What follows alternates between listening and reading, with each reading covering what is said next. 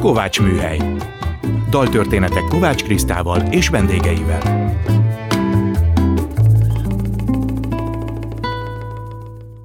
Szeretettel köszöntöm a Kovács Műhely hallgatóit, Kovács Kriszta vagyok. Hallgassuk meg mai daltörténetünk témaadó dalát. Laoce Tao Te Kingjéből a legfőbb jó című részletet éneklem Andrészki Judittal, Szirtes Edén a Mókus megzenésítésében és Vörös Sándor fordításában.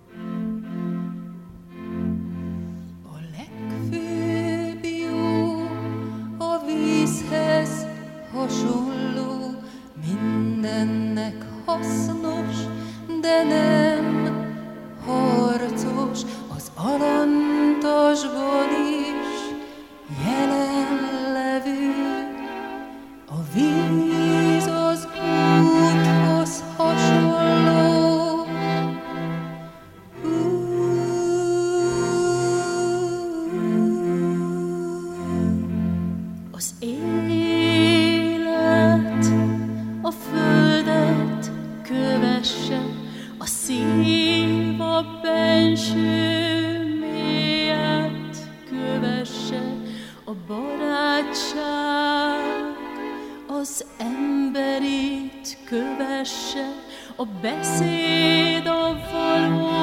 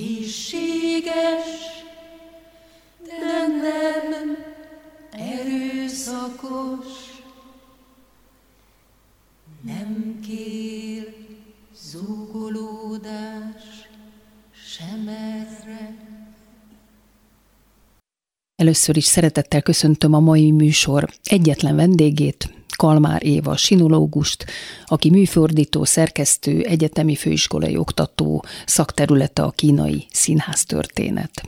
Szervusz Éva, köszönöm, hogy megtiszteltél avval, hogy tegeződünk. Jó. Nagyon köszönöm, hogy eljöttél a Kovács műhelybe. Én is örülök, hogy eljöhettem, és remélem, hogy valami érdekeset fogok tudni mondani.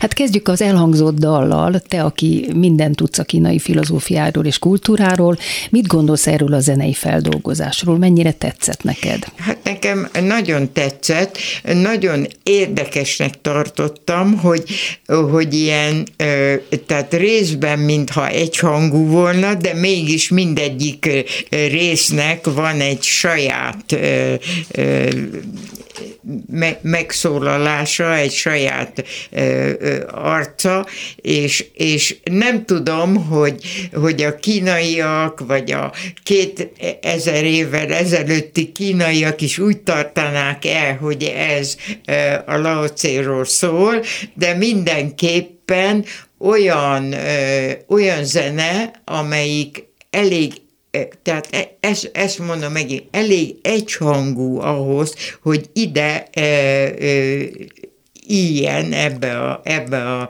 filozófiába. Ki volt Lao Tse? Hát tulajdonképpen nem tudjuk. Már amennyiben, ha igazi személyiség volt, és nem csak egy legenda, de talán igazi személyiség volt. Hát igazándiból természetesen pontosan nem tudjuk, hogy ki volt Laoce. Később, több száz évvel később keltettek neki más neveket is, de hát a, a kínai történelem nagy művében van egy életrajza, ahol leírják, hogy ő egy vándorfilozófus volt tulajdonképpen, és ezt a művét mm, hát a legenda szerint úgy alkotta, hogy elindult nyugatra, nyugatra az kínaiul azért azt jelenti, hogy elindult a más világra, és, és ott valaki eh, aki ott, ott várta, az, az azt mondta neki, hogy nem hagyna -e, e ajándékul egy könyvet. És akkor Laoce leült, és írt egy kínai szempontból ez egy kis könyv, egy rövid könyvet, 81 szakaszból álló költeményt, mm, és hát ennyit tudunk róla tulajdonképpen, és utána e, elment nyugatra nem tudjuk sem azt, hogy, hogy hol ért, ja, azt tudjuk, hogy Csú országban. Időszámításunk előtti hatodik század, hatodik szá- tudunk, igen. Ez, igen, az a legkorábbi időpont, van, aki sokkal későbbre teszi, de hát mm, nem, tehát nem tudjuk tulajdonképp, hogy ki volt, és sok mindent mondanak róla, de hát valaki csak megírta ezt a művet, és azt nevezzük Laocénak. Laoce azt jelenti, hogy öreg mester. Konfucius ezt írta róla. Tudom, hogy a madár repül, tudom, hogy a hal úszik, tudom, hogy az állatok képesek szaladni. A futó teremtmények csapdába ejthetők, az úszók pedig fonott hálóba, amelyek repülnek, nyillal lelőhetők, de a sárkány a tudásom fölött áll, a felhők és a szelek szárnyán a mennyekbe emelkedik. Ma láttam Laocét, és ő olyan, mint egy sárkány.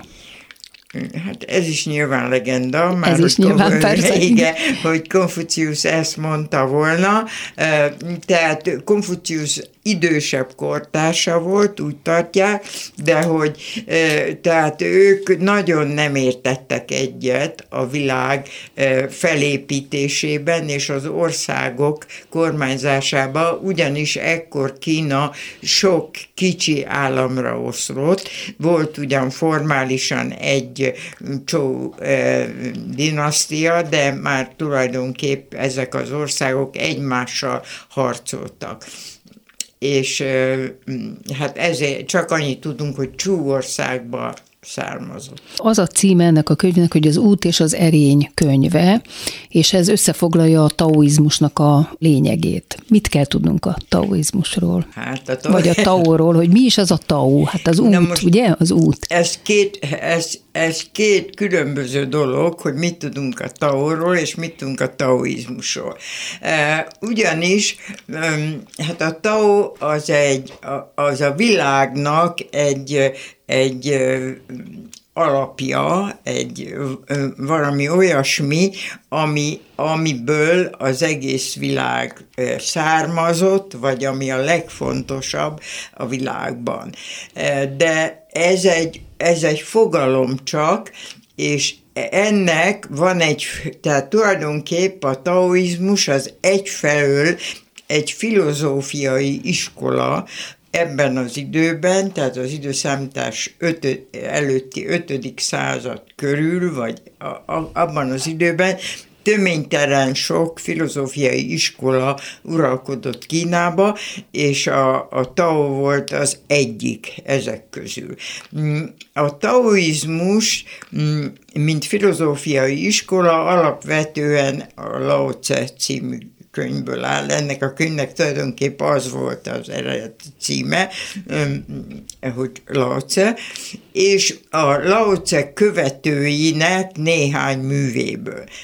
Ez a filozófiai taoizmus.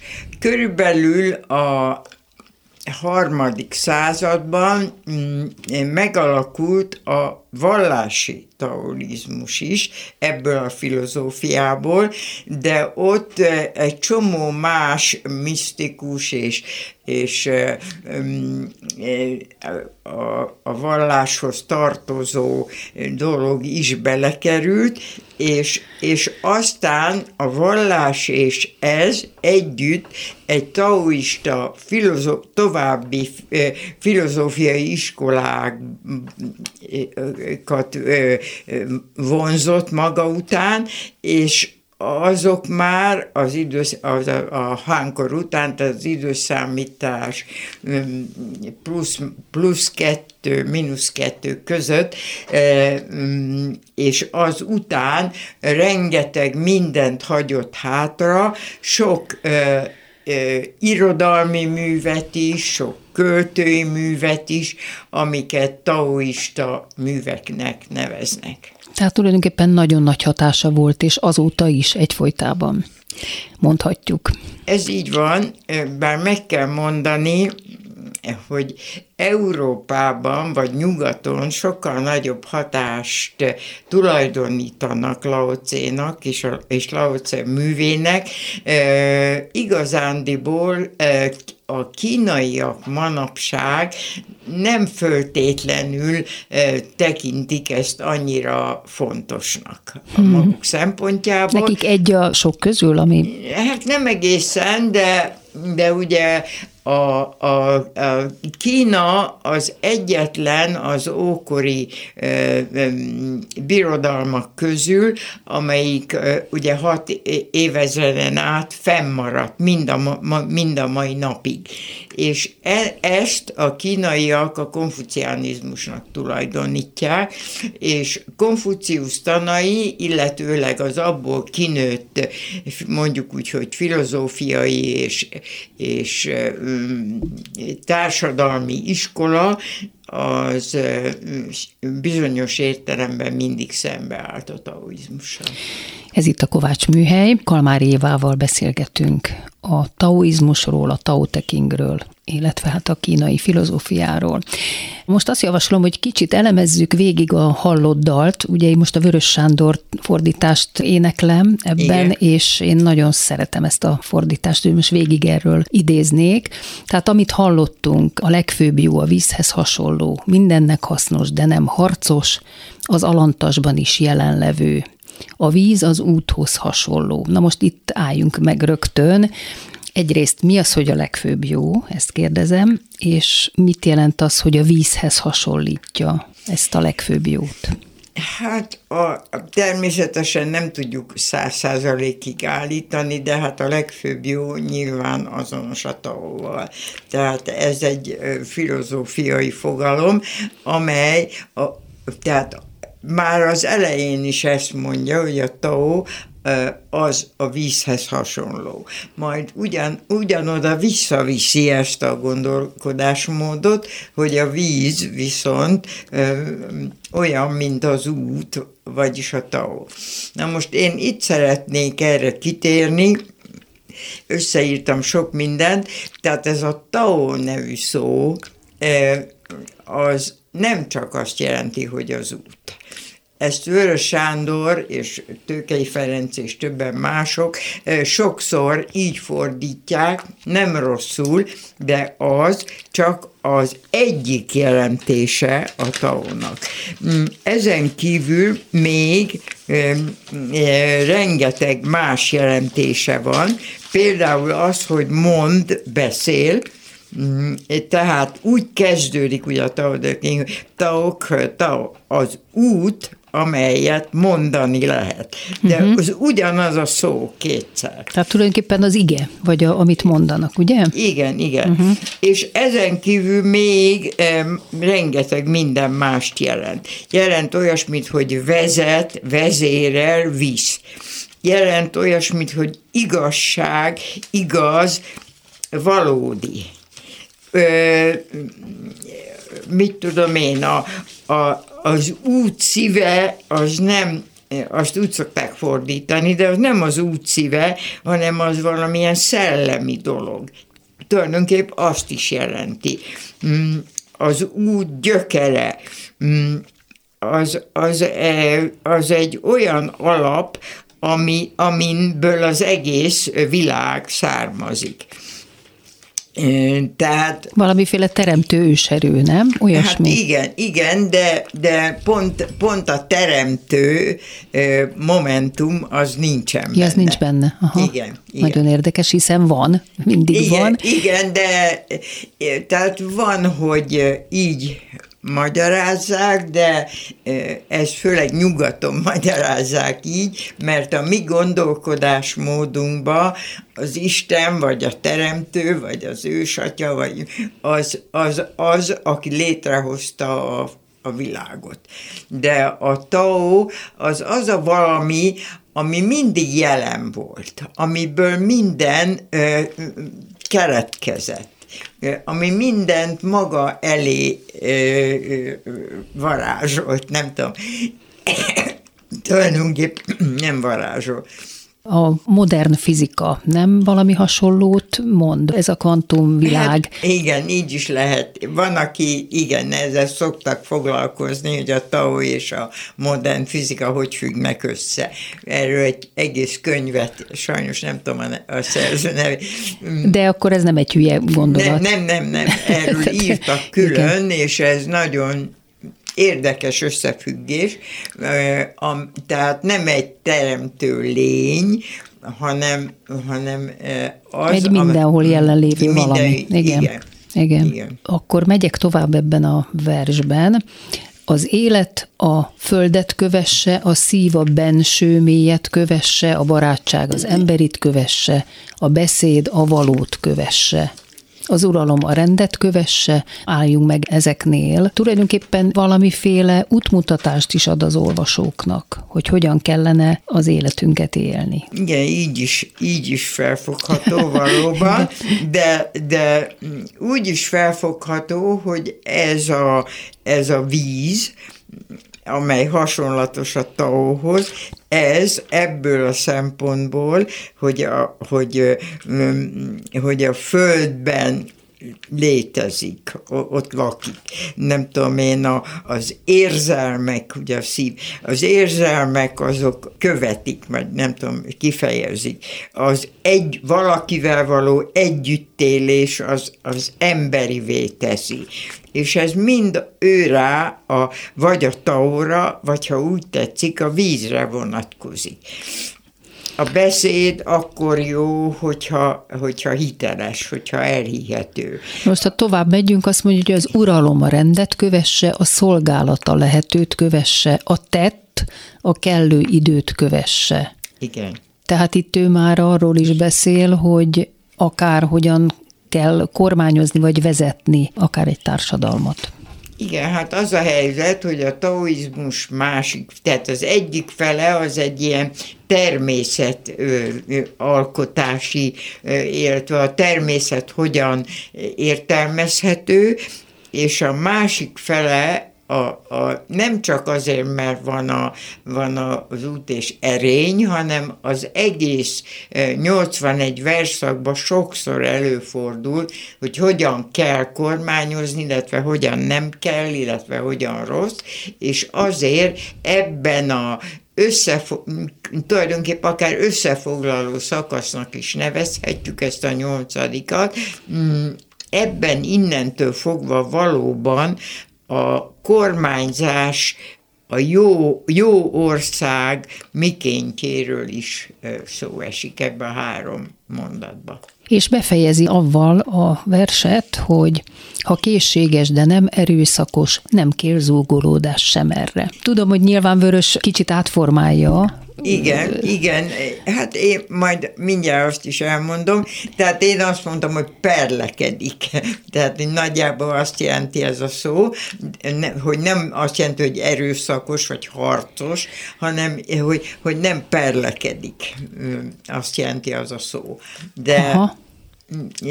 de hát végeredményben nincs olyan nagyon nagy különbség.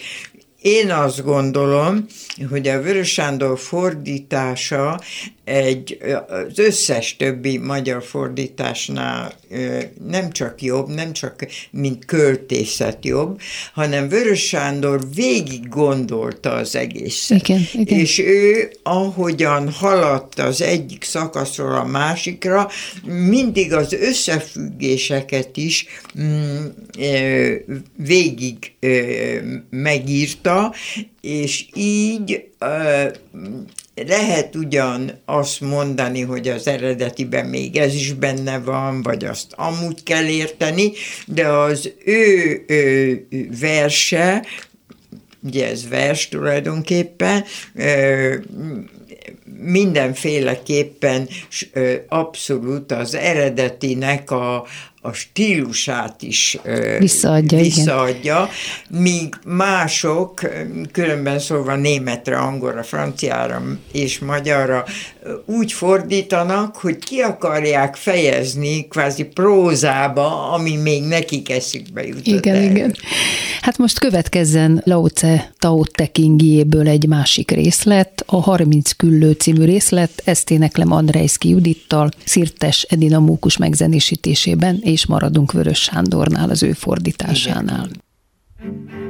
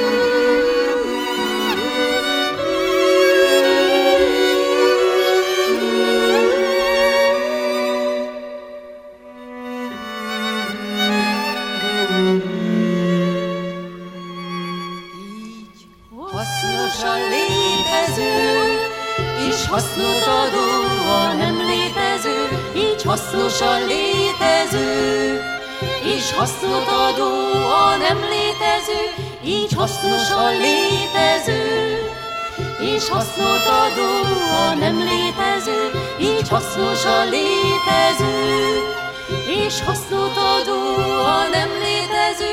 Ta-ra-ra-ra-ra-ra-ra. Ta-ra-ra-ra-ra-ra-ra-ra-ra.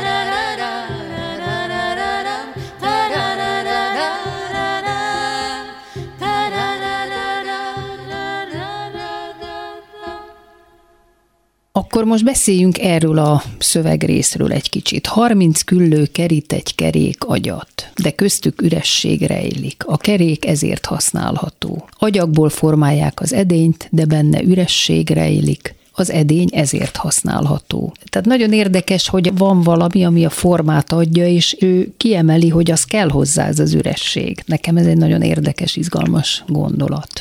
Hát én azt gondolom, hogy nem csak azt mondja, hogy kell hozzá az üresség, hanem hogy tulajdonképp az üresség az, amiről szó van, az, ami, ami adja a tárgyakat, meg a, a, amikről, amiket éppen itt előhoz, ezek mind csak példázatok természetesen, és ez az üresség, az űr, azt veszik körül különböző nem tudom én, tehát, tehát a küllők, a, az agyag, a, a, a hát ami az ajtót, meg az ablakot... A házon ajtót, a, ablakot nyitnak, mert belül üresség rejlik. A ház ezért használható. Igen, tehát tulajdonképp a másik kettő az hozzáadódik, valahogy körbeveszi az ürességet, de ez a kettő épp ellenkezőleg ő, utat nyit ugye a, a, a ház felé, a ház üressége felé. Így hasznos a létező, és hasznot adó a nem létező. Tehát összefoglalja mindig a vers végén a mondani Na most valót. ez a kettő, e, ez érdekes, ez két különböző kínai szó, de valóban mind a kettő hasznot jelent, és tényleg a Vörös Sándor mint egy tökéletesen adja vissza ugyanazt a szót kétszer megismételve. Most felolvasnék egy rövid részletet Tőkei Ferenc prózafordításából, mert arról szól, és majd erre szeretnélek kérni, hogy erről beszéljünk, hogy mi az a nem cselekvés. Azt mondja Tőkei Ferenc fordításában, Laoce. Így aztán a bölcs ember a nem cselekvés tevékenységével él, és a szavak nélküli tanítást valósítja meg. Akkor minden dolog hat rá, és ő ezt nem utasítja vissza. A bölcs létrehoz, de nem veszi birtokába. Teremt, de nem ragaszkodik ahhoz, amit teremtett. Művét beteljesíti, de nem él vele. És éppen azért, mert nem él vele, nem is veszítheti el. Hát igen. Most a, hát ugye a nem cselekvésről arra az egyik legnagyobb ilyen vita szokott folyni, hogy miről, miről is van tulajdonképpen szó. Tehát nagyon sokan felvják a figyelmet, hogy a nem cselekvés az nem azt jelenti, hogy semmit nem csinálunk, hanem, hanem olyan módon működünk, vagy vagyunk jelen a világban, illetve van jelen az az ember, aki a Tao a Tao értelmében él, az, az az ember olyan módon van benne a világban, hogy, hogy a világnak, a világ különböző lényeinek és dolgainak az alapvető ö, mozgását vagy mozdulatait ö, megfigyeli, és az szerint cselekszik. Tehát soha nem ö, üt bele, soha nem ö, ö, fordítja el más felé, soha nem ö, ö, próbálja nem legyőzni. formálja, vagy nem győzi nem, nem próbálja legyőzni, de, de nem úgy van, hogy semmit nem csinál, hanem ez az ő jelenléte, ez az ő bölcsessége, az a világot mégiscsak, hát legalábbis olyan értelemben formázza, hogy példát mutat neki. Értem. Másik nagyon ismert jelkép a yin-yang, ugye, hogy az ellentétek egymást szülik, illetve az ellentétekben benne van a másik magja. Tehát ez egy nagyon-nagyon szép jelképe ennek a fekete-fehér körben a másik pötty. Igen, hát a, a, a yin tulajdonképp persze később a taoizmusban sokkal fontosabb Igen? szerepet játszott. Itt még csak épp éppen fölbukkan. Fölbukkan, a, igen. Igen, éppen fölbukkan. A, tehát a yin és a yang az az két eh, részben egymással ellentétes, tehát úgy, mint a női és férfi eh, principium, de nem csak ebbe az értelemben, hanem minden, a, tehát eh, ugye mindenki tudja, hogy van ez a kör, ami, ami egymással föl van osztva két, két részre, de nem, tehát még a, a Laocéban, tehát ebbe a műbe még ez nincs nagyon hangsúlyossá téve, hanem e, az azonban többször elhangzik, hogy minden kétféle és minden átalakul egy másikká, és amikor átalakult a, a, az ellentétévé, akkor elkezd visszaalakulni. És ez a hiánynak később az alapja. És ebből, ebb, hát ebből ö, származik a, a kínai orvoslás, a kínai ö, művészetnek egy csomó, a kínai ö, színháznak is. Ezt pont akartam kérdezni, Igen. hogy a taoizmus, hiszen te színházzal nagyon sokat foglalkozol, és foglalkoztál, Igen. és fordítottál mindenfélét, hogy a tao, vagy a taoizmus milyen hatást gyakorolt a kínai színházra? Hát amikor létrejött a kínai színház, akkor a, ennek, a kín, ennek a taoista um, egyháznak vagy vallásnak egy, egy sajátos formája éppen kialakult, és ezért ez körülbelül a, a, a Yuan dinasztia idején volt, a 13.-14. században, tehát a tatárjárás idején, ezt szoktam mondani, és ebben az időben jött volna létre ez, a, ez az egyház, és ennek az egyháznak a kvázi, nem tudom, népszerűsítése céljából több drámát is írtak, és előadtak abba az időbe. De hát különben pedig maga a a színház az egy mm, színjátszó kör, vagy egy, egy, egy, egy, egy szintársulat volt tulajdonképp, és mindenkinek nagyon-nagyon fiatal kortól kezdve meg kellett tanulni valamiket. És ez a, ez a kör vagy, vagy közösség, ez tulajdonképpen hát taoista alapokon működött.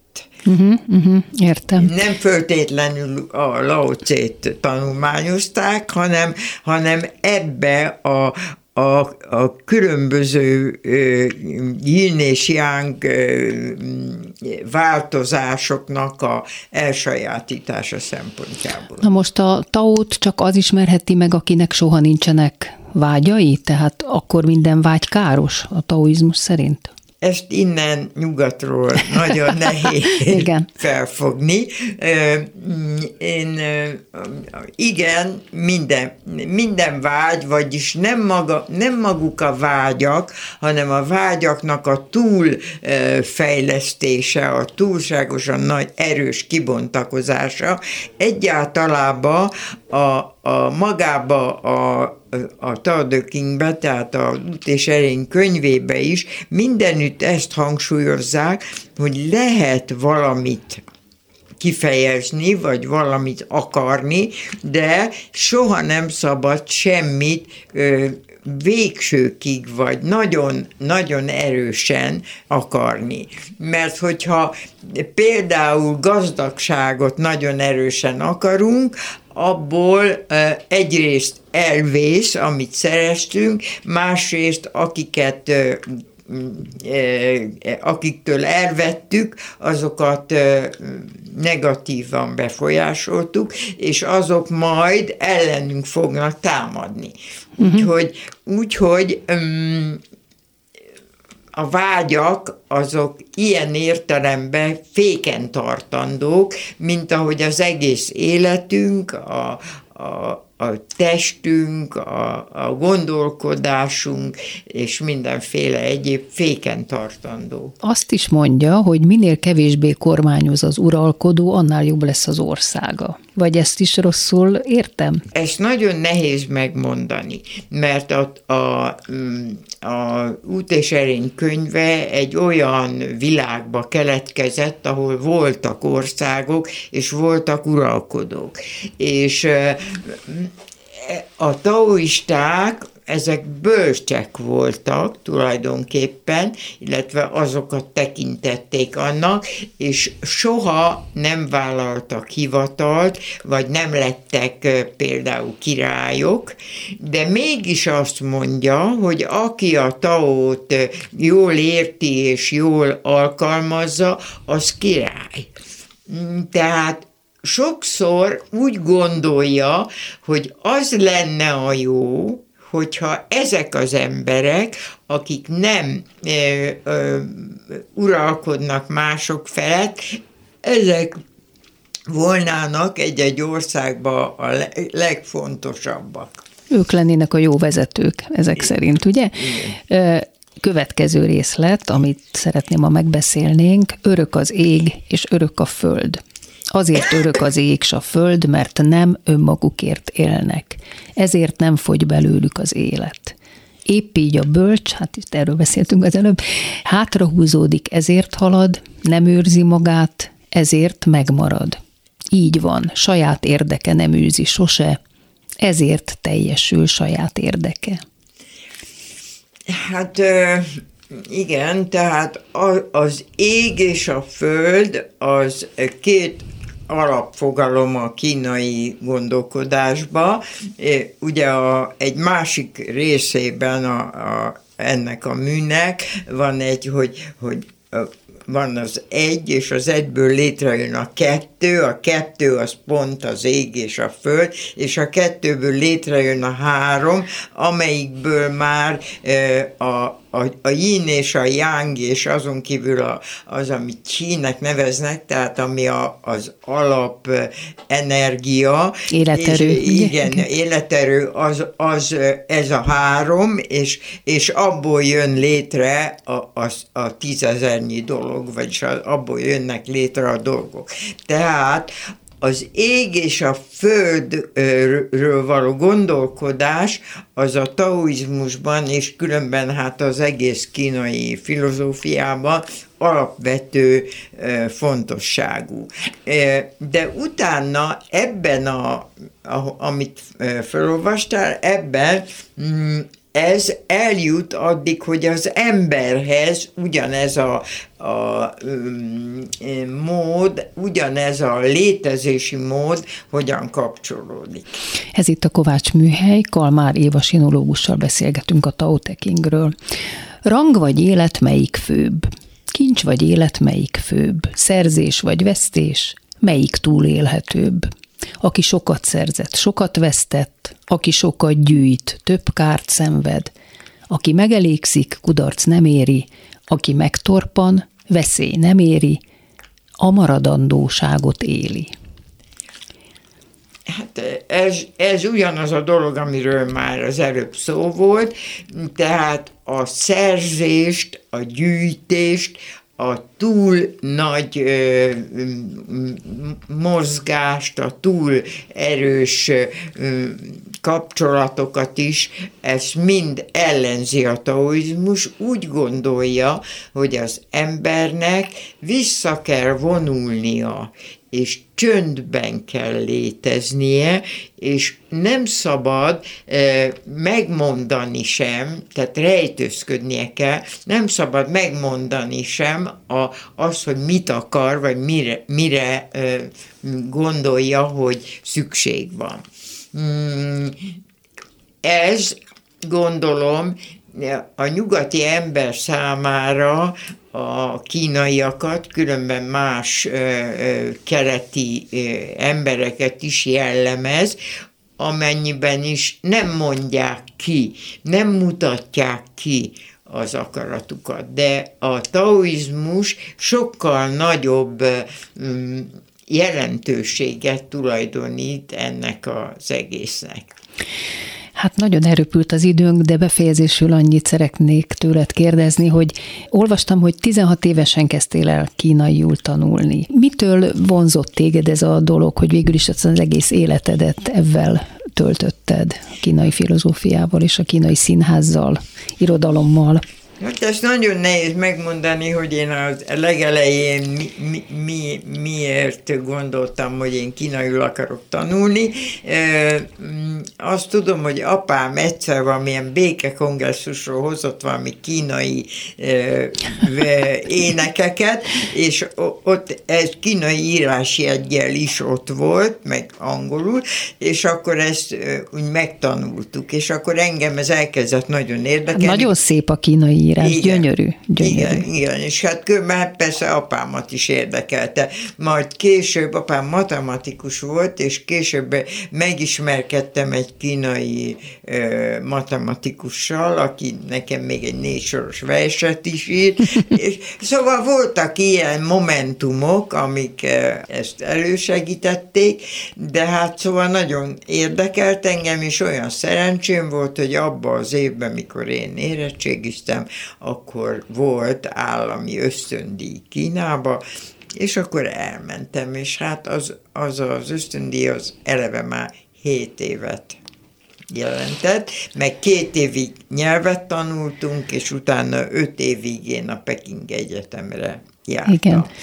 Hát köszönöm, kedves Éva, hogy eljöttél, és még akármeddig tudnánk erről beszélgetni, de sajnos nincs hozzá műsoridőnk, úgyhogy köszönöm szépen, hogy itt én voltál. Is köszönöm, én is köszönöm a lehetőséget. Kima, kimaradt itt valami, amit akartam mondani. A Tao Kingről van egy zsidó filozófusnak egy könyve, amelyben ő azt, aki a Taóval egy, egyetért, azt az embert elemzi, ahogyan a zsidó filozófia szokta elemezni, és azért gondoltam, hogy ezt megemlítem, mert bizonyára nem tudják. Martin Bubernek hívják, és az a címe, hogy a Tao tanítása. A férjemmel együtt lefordítottuk magyarra valamikor a 90-es években. Hát akkor mindenkinek javasolom, hogy keresse és olvassa. Köszönöm szépen még egyszer, és köszönöm hallgatóink figyelmét is Pályi Márk és Csorba László munkatársaim nevében. Az adás ismétlése ma este 10-kor hallható, majd utána az archívum archívumon is bármikor elérhető. Hallgassanak minket továbbra is az interneten, és már podcastként is. Jövő vasárnap egy újabb daltörténettel jelentkezik a Kovács műhelyben, a Kovács Krisztával és vendégeivel. Új úton kell járnom. A Sztárcsinálók című első magyar rockopera részletében Úrikát avatja be egy friss keresztény közösség. Várkonyi Mátyás és Miklós Tibor rockoperájában partnereim Csuholajos és Makrai Pál. Első vendégemmel Takács László klasszika filológussal Néróról és koráról. A korai kereszténység üldözéséről beszélgettünk, majd második vendégemmel Várkonyi Mátyás zeneszerzővel felidézzük a darab születését és az első előadásokat, a rockszínház megalakulását. Kovács műhely. Vasárnaponként 5-kor, ismétlés este 10-kor, majd az archívumban is bármikor. És most következik a dal, új úton kell járnom. Új úton kell járnom, új úton kell járnom. Megtisztult a szívem, megtisztult a szívem. Nincs már bennem kétség, nincs már bennem kétség. Segíts rajtam, jó uram, segíts rajtam, jó uram. A te hangod a földet bejárja A te hangod a földet bejárja Napfényt hoz és kalásztéllel Napfényt hoz és kalásztéllel Enyhíti a szenvedésünk. Enyhíti a szenvedésünk. Megtölt zengő dallamokkal. Megtölt zengő dallamokkal